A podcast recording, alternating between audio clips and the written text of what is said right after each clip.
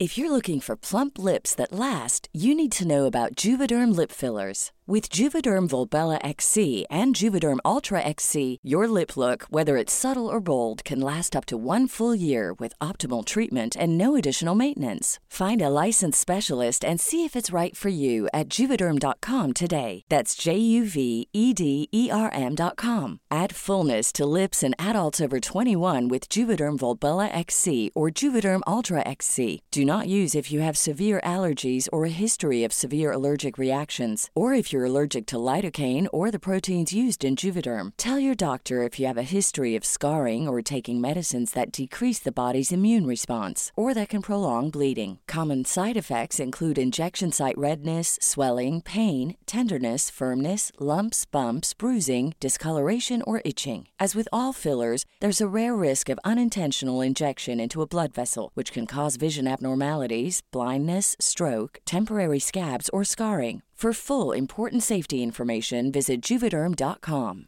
Selling a little or a lot? Shopify helps you do your thing however you cha-ching. Shopify is the global commerce platform that helps you sell at every stage of your business. From the launch your online shop stage to the first real life store stage, all the way to the did we just hit a million orders stage. Shopify is there to help you grow. Shopify helps you turn browsers into buyers with the internet's best converting checkout. 36% better on average compared to other leading commerce platforms because businesses that grow grow with Shopify. Get a $1 per month trial period at shopify.com/work. shopify.com/work. Spring is my favorite time to start a new workout routine. With the weather warming up, it feels easier to get into the rhythm of things. Whether you have 20 minutes or an hour for a Pilates class or outdoor guided walk, Peloton has everything you need to help you get going. Get a head start on summer with Peloton at onepeloton.com.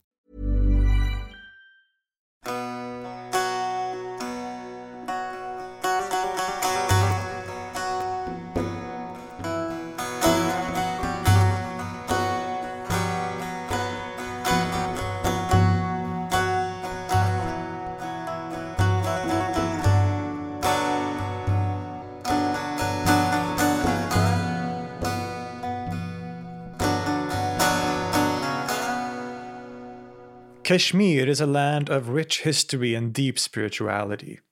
While the last century has sadly seen a lot of conflict and violence in the region, its beautiful mountains and landscape still bear witness to a people and culture that has produced some of the greatest luminaries in human history.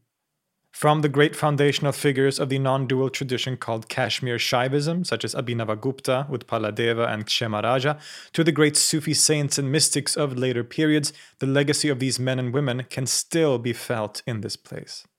The Sufi tradition of Kashmir is really unique on its own, with the so called Rishi order at its center, and its foundational figures, such as the mystic saint Nund Rishi, serving as perfect examples of the spiritual legacy of this region.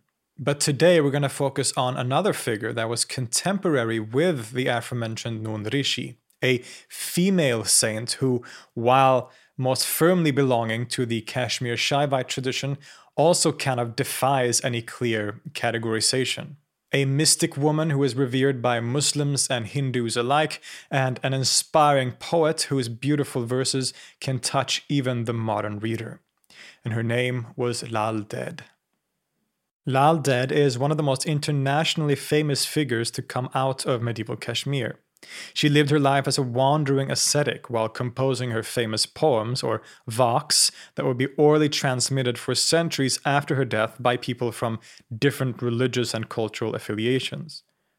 Her life and ideas can tell us not only about the spiritual, cultural, and religious environment of 14th century Kashmir, but also about gender and the role of women in this society, expectations which very much influenced the way that she lived her life.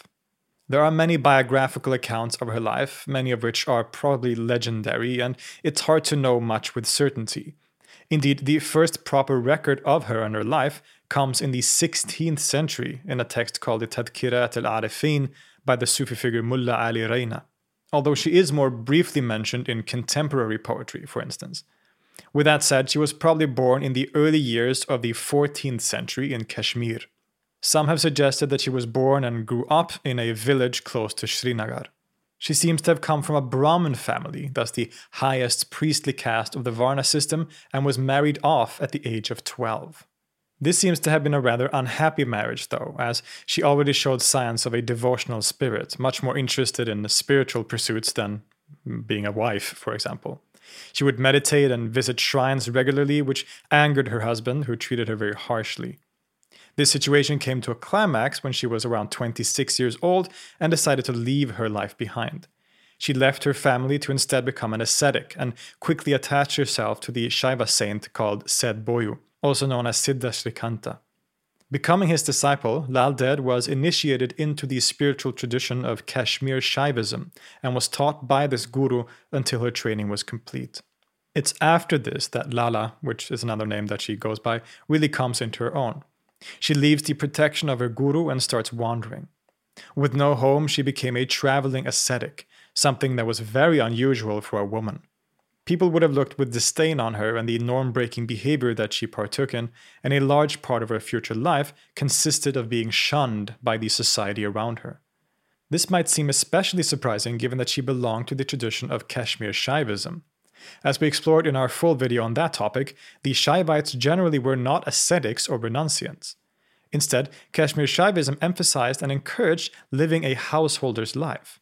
All the great proponents of the school were scholars and teachers, engaged in society, family, and their work, while simultaneously practicing a deep spirituality that included these aspects of life. This was in contrast to many other traditions, such as Vedanta, where renunciation or becoming a sannyasin was much more emphasized. So, how come Lal Ded didn't follow the same principle? How come she was a wandering ascetic, unlike her Shaiva peers? Well, the simple answer lies in the fact that she was a woman. Women had much different expectations on them than men did, and it was really difficult to live a fully spiritual life with all those expectations that came with being a woman or being a wife, for example. The scholar and translator of Lala's works, Ranjit Hoskote, says, quote, in an ethos where male Shaiva questers lived within society rather than in retreat from it, she could not, as a woman, do likewise.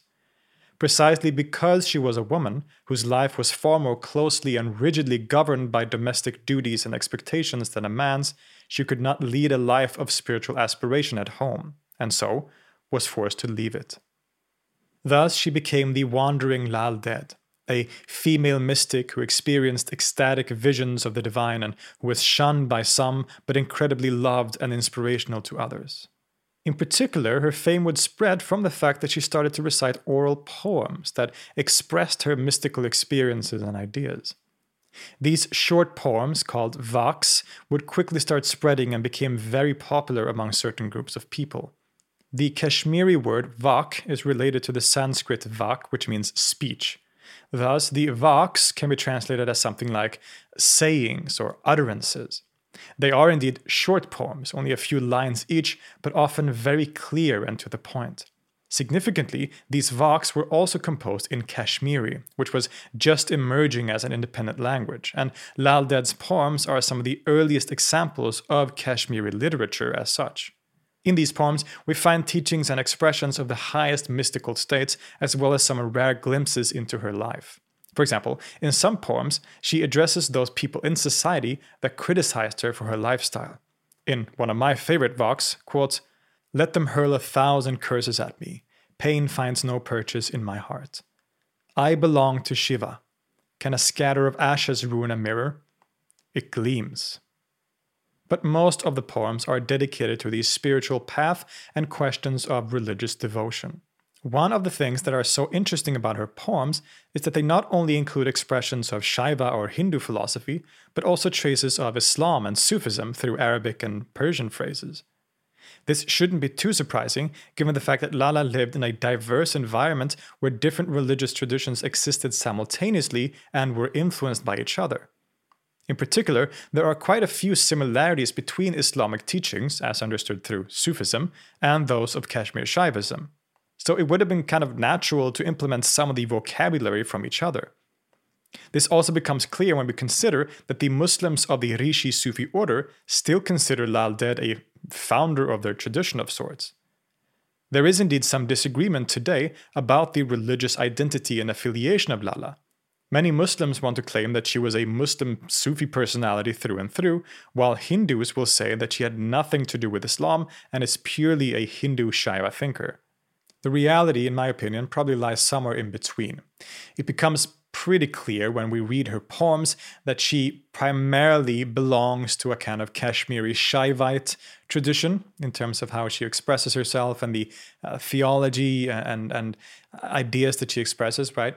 They're very Shaivite in nature from the sort of non dual uh, Kashmiri Shaivite tradition in general. But there are traces of other influences as well. And the environment of 14th century Kashmir was indeed very different from the very polarized situation that we find today.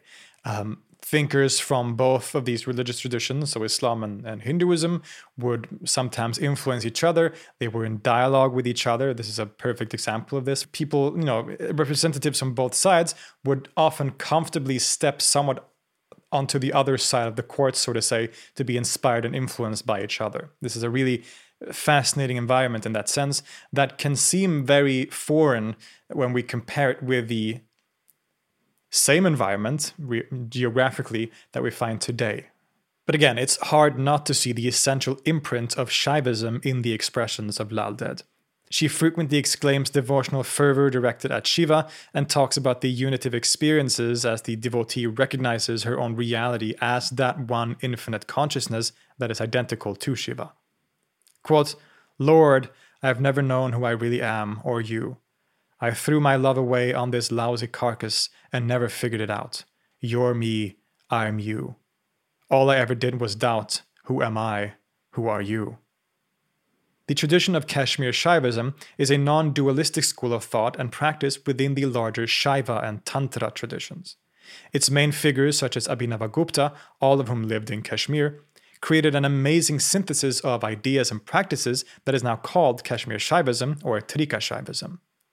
The philosophical basis of this school is a strict non dualism, where everything in existence is but one thing Shiva, the infinite consciousness and supreme Lord. Everything is consciousness, takes place within consciousness, and expresses consciousness, and that consciousness is Shiva. The goal for the Shaiva practitioner is to recognize this essential oneness of herself and all things with Shiva. Even the multiplicity of the world in all its diversity is identical to Shiva, without ever neglecting that diversity as part of the divine fullness. And these ideas are found all over Lal Ded's poetry. Quote, Shiva lives in many places. He doesn't know Hindu from Muslim.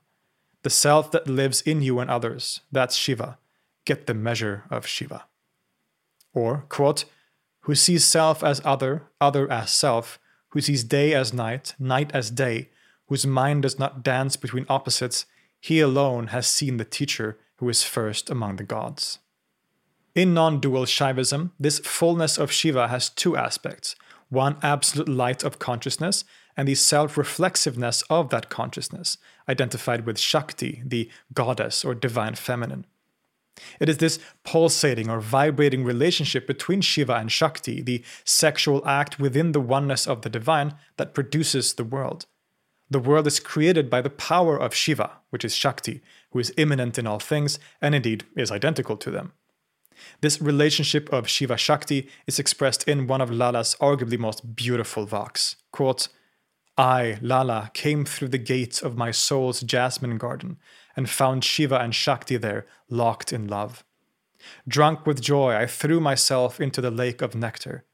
Who cares if I'm a dead woman walking? In all these poems, Lal Ded talks about the spiritual path of the Shaiva tradition, one that involves a certain level of asceticism, to be sure, but also one that seeks a kind of balance between two extremes.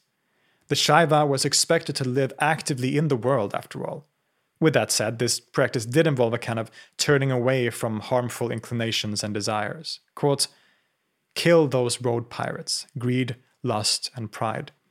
You'd be doing us all a great service. And then you'll figure out how to reach the true Lord, and you'll see that the world is made of ash. She would practice austere asceticism, staying away from the fleeting desires and lusts of this world, particularly those that stem from greed, lust, pride, and anger. But at the same time, like we said, and just like the larger Shaiva tradition teaches, this asceticism should never become too extreme. Since Shiva is everything, including the multiplicity of the world, sense pleasure can be enjoyed, and even sometimes reveled in, as long as it is understood in the correct way, pursued to get closer to God and not for its own sake. Lala talks about finding this balance in the following poem quote, Gluttony gets the best table in the town of nowhere. Fasting gives your ego a boost. Slave of extremes, learn the art of balance, and all the closed doors will open at your touch. While gluttony should be avoided, extreme fasting will give your ego a boost, which is basically the opposite of what you want. So neither of the two extremes are desirable, but rather some kind of balance in between. In these ways, Lal Ded often countered many of the customs and ways of doing things that were prominent at the time. She often criticizes many common Hindu practices, such as animal sacrifice and even idol worship.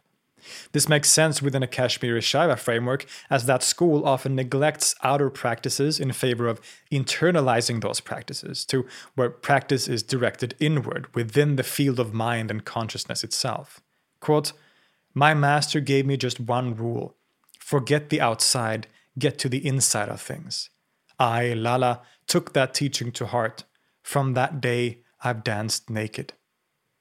Thus, her criticism of many outer rituals of the Hindu religion can often come off as pretty harsh. Quote, You are sky and earth, day, wind breath, night. You are grain, sandal paste, flowers, water. Substance of my offering, you who are all, what shall I offer you? Shiva is everything, including, as she points out here, the very things that are offered to the gods in the puja ceremonies. How can one offer to God what he already is? And on animal sacrifice, she says, quote, It covers your shame, keeps you from shivering. Grass and water are all the food it asks. Who taught you, priest man, to feed this breathing thing to your thing of stone?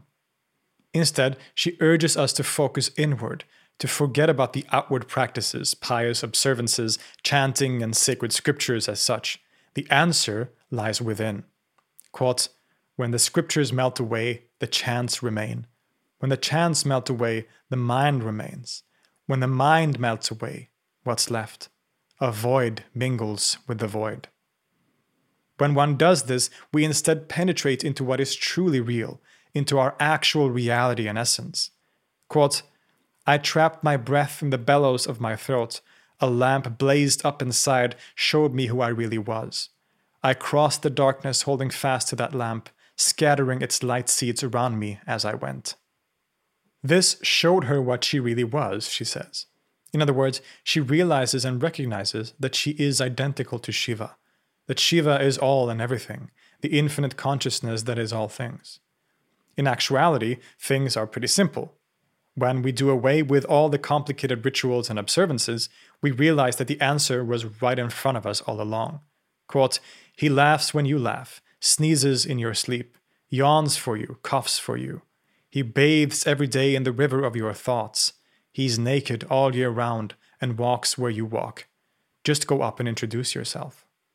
It's fascinating that Lal basically offers us a full rundown of the spiritual path in this way. The Vaks give us a view into her mind as she travels inward and eventually as she reaches the ecstatic recognition of reality as it is. Exemplified really well in this poem, quote, when the dirt was wiped away from my mind's mirror, people knew me for a lover of God. When I saw him there, so close to me, he was all, I was nothing. It thus becomes pretty clear the philosophical background that she belongs to, and which she expresses so beautifully in her many utterances. Despite this clear affiliation with the Shaiva tradition in particular, there is still a level of universality in these poems. Lala can speak to a wide audience and touch us with her deep devotion and spirituality. This is perhaps why she is so revered by different groups of people. I should mention, since I've been quoting her poems so much here, that I'm using the translations by Ranjit Hoskote in the collection called I Lala, a book and translation I highly recommend if you want to dive deeper into the life and poetry of this great mystic. As we mentioned earlier, she lived in an environment of religious diversity. There were Muslims, Hindus of all kinds of affiliations, Buddhists, and other groups living within the same regions. Lal Ded interacted with the Sufis of her day, were probably inspired by them, and indeed inspired them in turn. In particular, the stories tell of a close relationship between Lal Ded and the great Kashmiri Sufi Nund Rishi, or Sheikh Nuruddin Nurani. He is one of the main founders of the Rishi Sufi order, which still dominates the region today, and Nund Rishi is considered one of the great saints in Kashmiri history. One story tells how Nund Rishi, as a child, refused to be breastfed by his own mother, only taking his sustenance from Lal Ded instead. A story that should probably be read allegorically to indicate that Lal Ded was a major influence on his spiritual development. Some have even suggested that she might have been a teacher of sorts for the younger Sufi. I think the relationship between these two figures is fascinating. It, it really offers a very concrete example of the interreligious dialogue that were taking place in many regions and in this region in particular at this time. How figures from these different religions could see the, the commonalities between these religions and through that be able to inspire and, and have and instigate dialogue between each other where they could influence and inspire each other. I think it's really fascinating. But for these reasons, Lal Ded is claimed by different communities. The Sufis of the Rishi order see her as one of their own foundational figures due to her relationship with people like Nund Rishi, whereas Shaivas and Hindus claim her for themselves. It can often become a political discussion in that way, but as we've seen, the situation is a bit more complicated than that. Lala is thus given many different names. Lal Ded, which is a very universally accepted one, means something like Mother Lal or Mother Lala. Others call her Laleshwari, and still others call her Lala Arifa, meaning something like Lala the Knower or Lala the Gnostic in Arabic. Regardless what name she goes by, her vaks or poems, her utterances, have been spread and transmitted by people from different cultural and, and religious backgrounds in Kashmir as representing one of the absolute treasures of Kashmiri literature. Lala died somewhere around 1373 where her legacy still lives on in Kashmir and around the world as an inspirational figure to people of all walks of life, cultures, and religions. I'll see you next time.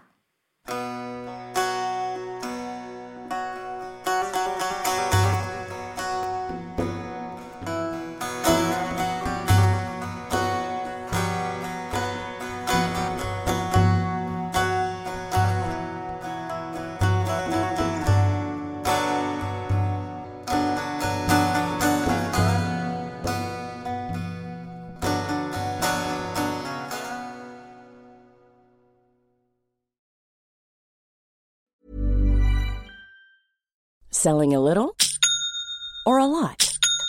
Shopify helps you do your thing however you cha-ching. Shopify is the global commerce platform that helps you sell at every stage of your business. From the launch your online shop stage to the first real life store stage, all the way to the did we just hit a million orders stage.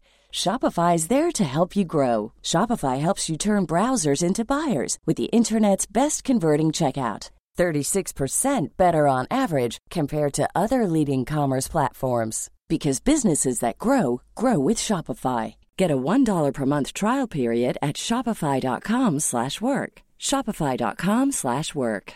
How would you like to look 5 years younger? In a clinical study, people that had volume added with Juvederm Voluma XC in the cheeks perceived themselves as looking 5 years younger at 6 months after treatment. Look younger, feel like you. Add volume for lift and contour in the cheeks with Juvederm Voluma XC. Reverse signs of aging by adding volume to smooth laugh lines with Juvederm Vollure XC. For important safety information and to find a licensed specialist, visit juvederm.com. That's J U V E D E R M.com. Not for people with severe allergic reactions, allergies to lidocaine, or the proteins used in Juvederm. Common side effects include injection site redness, swelling, pain, tenderness, firmness, lumps, bumps, bruising, discoloration, or itching. There's a risk of unintentional injection into a blood vessel, which can cause vision abnormalities, blindness, stroke, temporary scabs, or scarring. Talk to a licensed specialist to find out if it's right for you.